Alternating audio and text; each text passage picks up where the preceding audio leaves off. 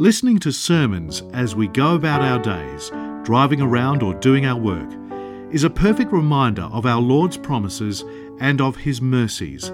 This is the mission of Upper Room Media to make the Word of God accessible to anybody and everybody. In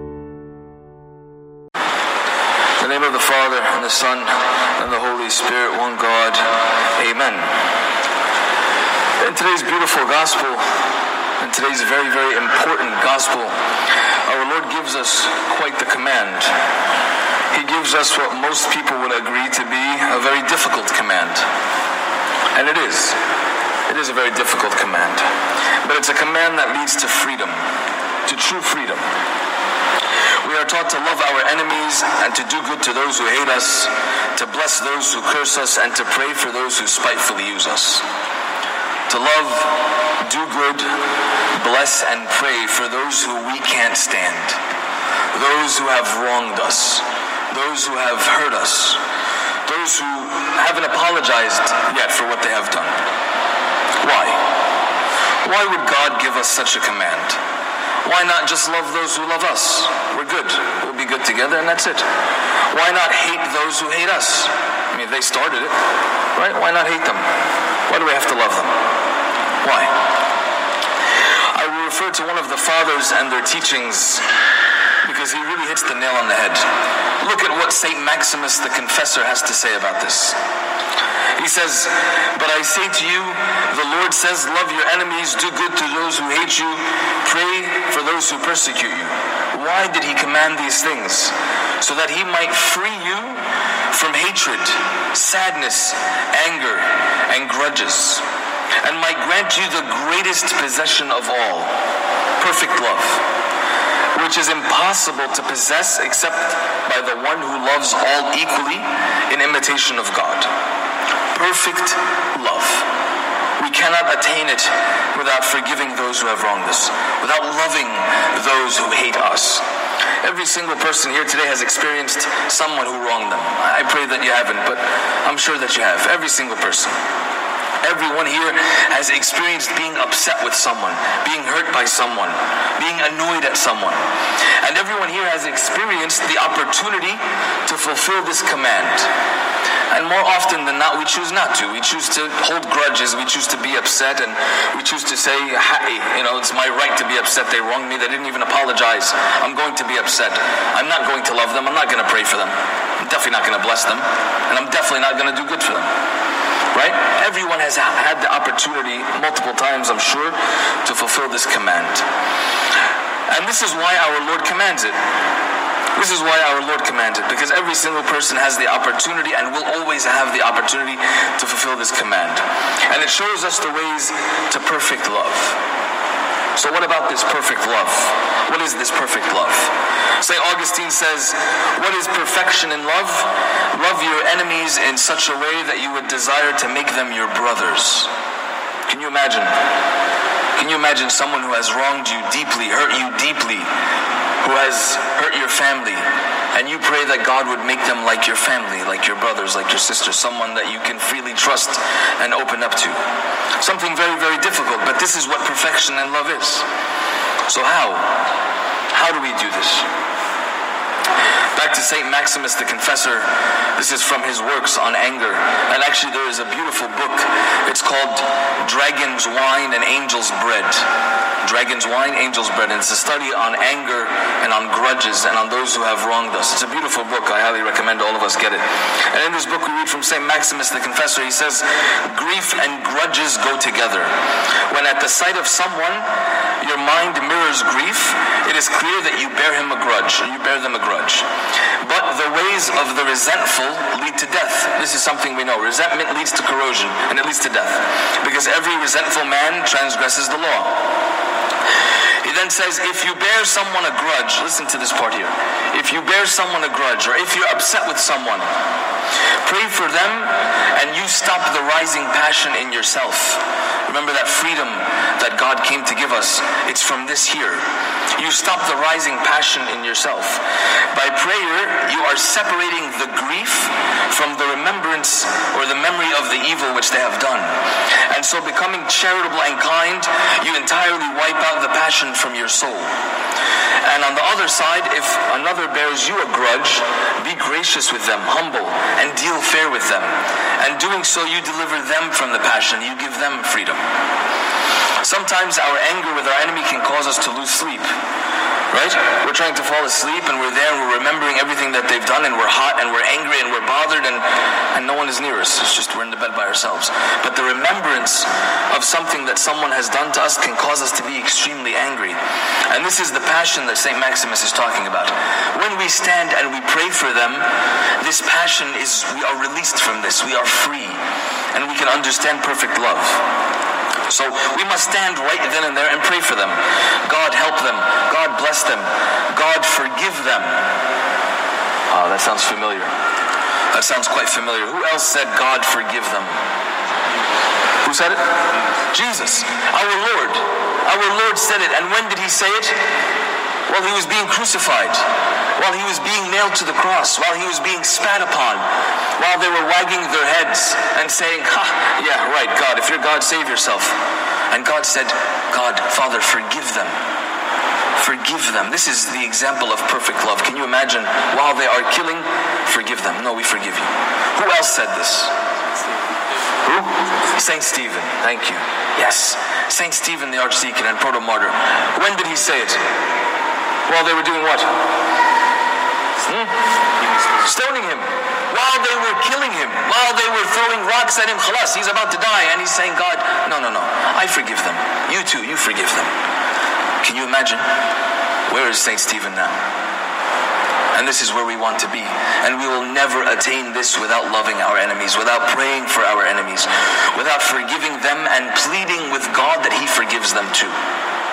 But sometimes someone bothers us or even looks at us the wrong way, and we wish that fire would come down and devour them. Right? This is not the way to perfect love. One of the fathers, Saint Silouan, says, I ask you to try something. If someone grieves you or dishonors you or takes something of yours, pray like this Lord, we are all your create we are all your creation. Pity your servants and turn them to repentance. And then you will receive grace in your soul. Induce your heart to love your enemies, and the Lord, seeing your goodwill, shall help you in all things, and will himself show you experience. Then he continues and says, The soul cannot know peace unless she prays for her enemies. Every single one of us longs for peace. We want to have peace in our hearts, we want to have peace in our lives. But if we do not pray for those who wrong us or love our enemies, we will never know peace. We will live this entire life looking for peace and not knowing where to find it. When here it is today, our Lord is telling us if you want peace and if you want true freedom and if you want to attain perfect love, we have to truly love our enemies and to pray for them. There's a beautiful story that I I, I, uh, I, watched it on YouTube a while back. It wasn't during the revolution. It was before this. There was an area in Egypt, and forgive me, I'm, I'm not familiar with the names. There was an area in Egypt where the Muslims and the Christians there was a big issue, and the Muslims were attacking the Christians, and they were killing them right there in the streets, and they were driving cars over them, and it was a huge big mess. And the Christians, of course, weren't attacking back, but they were defending themselves. They tried to move back. There was this line that they were trying to move back where these cars couldn't reach. And eventually, one of the cars toppled over, hit something and toppled over. So the Christians were able to get this guy out of the car. This, this Muslim person who was ramming into Christians, they got him out of the car. So what did the Christians do out of frustration? They were beating him. There was a priest present in this in this commotion. He ran and threw himself on top of this person and was stopping everyone from attacking him. And said to them, This is not what we do. They attack us, that's fine, but we don't attack. And he put his body over this man and he held him until he brought him over to the line where they were.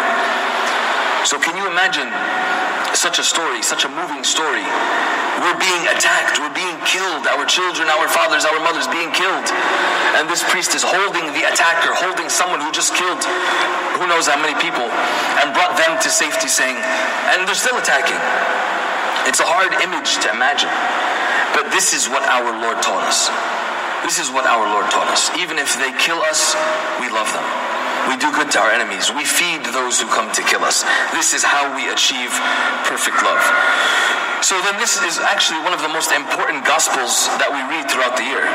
Because again, because without loving those who wrong us, we will never attain perfect love. And this is the love, the aghabi love that God intends us to have in our life. Question, how can we love our enemies without humility? Is it possible? Is it possible to love our enemies without humility? Impossible. It's impossible. We cannot fulfill this command without humbling ourselves. And usually, this is the one thing that stands in our way from fulfilling this command my pride. My pride. One of the fathers says the Lord does not show himself to the proud soul. The proud soul, no matter how many books it reads, will never know God. Since it's by pride, its pride, it does not give place for the grace of the Holy Spirit, while God is known only to the humble soul. And Saint Hegumen Bishoy Kamel, Abuna Bishoy Kamel says, love is an offensive weapon that traps the enemies into obeying the gospel. It expands to accept the most wicked of the wicked, and it transforms the wolves into lambs. So without humility, we will never be able to fulfill this command. The Bible also tells us that a soft word turns away what? Wrath. Right? If you're in a heated argument, sometimes my pride says, no, I have to fight back. I have to answer. But if I give a soft word, the wrath that is there present between us will be gone. It likes like pouring water on fire. It has to come from humility. It has to come from humility. Without humility, there is no way we will attain perfect love. There's no way we can pray for those who hurt us, that we won't be able to do it. So we must humble ourselves. St. John Climacus says, Forget, forgetting offenses is a sign of sincere repentance. If you keep the memory of them, you may believe that you have repented, but you haven't. You are like someone running in their sleep wishing to get somewhere. We're not getting anywhere. Let no one consider it a minor defect, this darkness that often clouds the eyes of even spiritual people. There are people who serve and people who are deacons and priests and servants, and we're in the church and everything is fine. But if someone wrongs me, that's it. There's no way I'm going to be able to tolerate that. I have to answer back, and I have to know way. Who do they think they're talking to? And this often is the number one and only stumbling block to truly knowing God and truly hearing God and truly being free and having peace in our lives. And when we continue the gospel, we read, Judge not, and you shall not be judged. Condemn not, and you shall not be condemned. Forgive, and you will be forgiven. Again, humility. How can I judge someone? How can I not judge someone if I'm prideful? If I'm prideful, then I see myself as the judge. I can look at everyone and say, oh, this person is wrong, that person is wrong, what I'm doing is right, what they're doing is wrong. But when I am humble and when I have true humility in my heart, I dare not raise my eyes at what anyone else is doing because I'm only concerned with what? What, with, with what I'm doing, with what God sees me doing. So humility is the way. Judge not and you shall not be judged. I'm sure all of us heard the story of the monk, the wicked monk. He was a monk, he didn't pray, he didn't fast, he didn't do anything, right? He was just in the monastery and every time they tried to get him to pray and to work, he's like, ah, he was lazy. And then the day came for him to die and he was so happy. He was so happy on his deathbed. And all of the monks are like, what's this guy so happy about? We know how he lived. Doesn't he know where he's going? And they even asked him, How are you so happy? He said to them, Jesus Christ said what? Yes, truly I was wicked and I was sinful, but Jesus Christ said, Judge not, and you shall not be judged. And I judged no one this whole time while I was here. And as he said this, they saw the angels coming down and taking him up to heaven. Can you imagine? This is how important this command is that we judge not. That we judge not. And then we read, Give, and it will be given to you. Good measure, pressed down, shaken together, and running over will be put into your bosom. For the same measure that you use, it will be measured back to you. What does this mean? The fathers tell us that mercy precludes human judgment, and good measure pressed down and shaken together, running over, are descriptions of how an honest and generous merchant would measure goods. Right? So if you imagine someone going to buy flour, right? Not like today when it's in the supermarket, you can go and buy a bag. Back then, when you wanted to buy flour, someone scooped it up and put it in a bag, right? So if it's pressed and shaken and pressed down, you get what? You get more, right? But if it's fluffed up, uh, yeah, it looks like you have a lot, but it's not a lot. So this is what generosity is, and this is what God is telling us. The blessings God intends to put in our hearts are more generous than we can possibly imagine, or we can possibly contain. But it depends on what? It depends on what? Hmm? How much we give, how we are merciful, how we are kind. What we do will come back to us right? It's in proportionate into the spirit which we ourselves give and forgive. So let us remember this today. May God give us to love our enemies, to forgive those who have wronged us, and may we all attain perfect love by which we will know God truly. And we, may we receive blessings pressed down and running over. Glory be to God forever. Amen. This talk was brought to you by Upper Room Media. We hope that this talk has, through the grace of God, touched your heart, and we pray that it will not only inform you, but will also transform you and your life with Christ.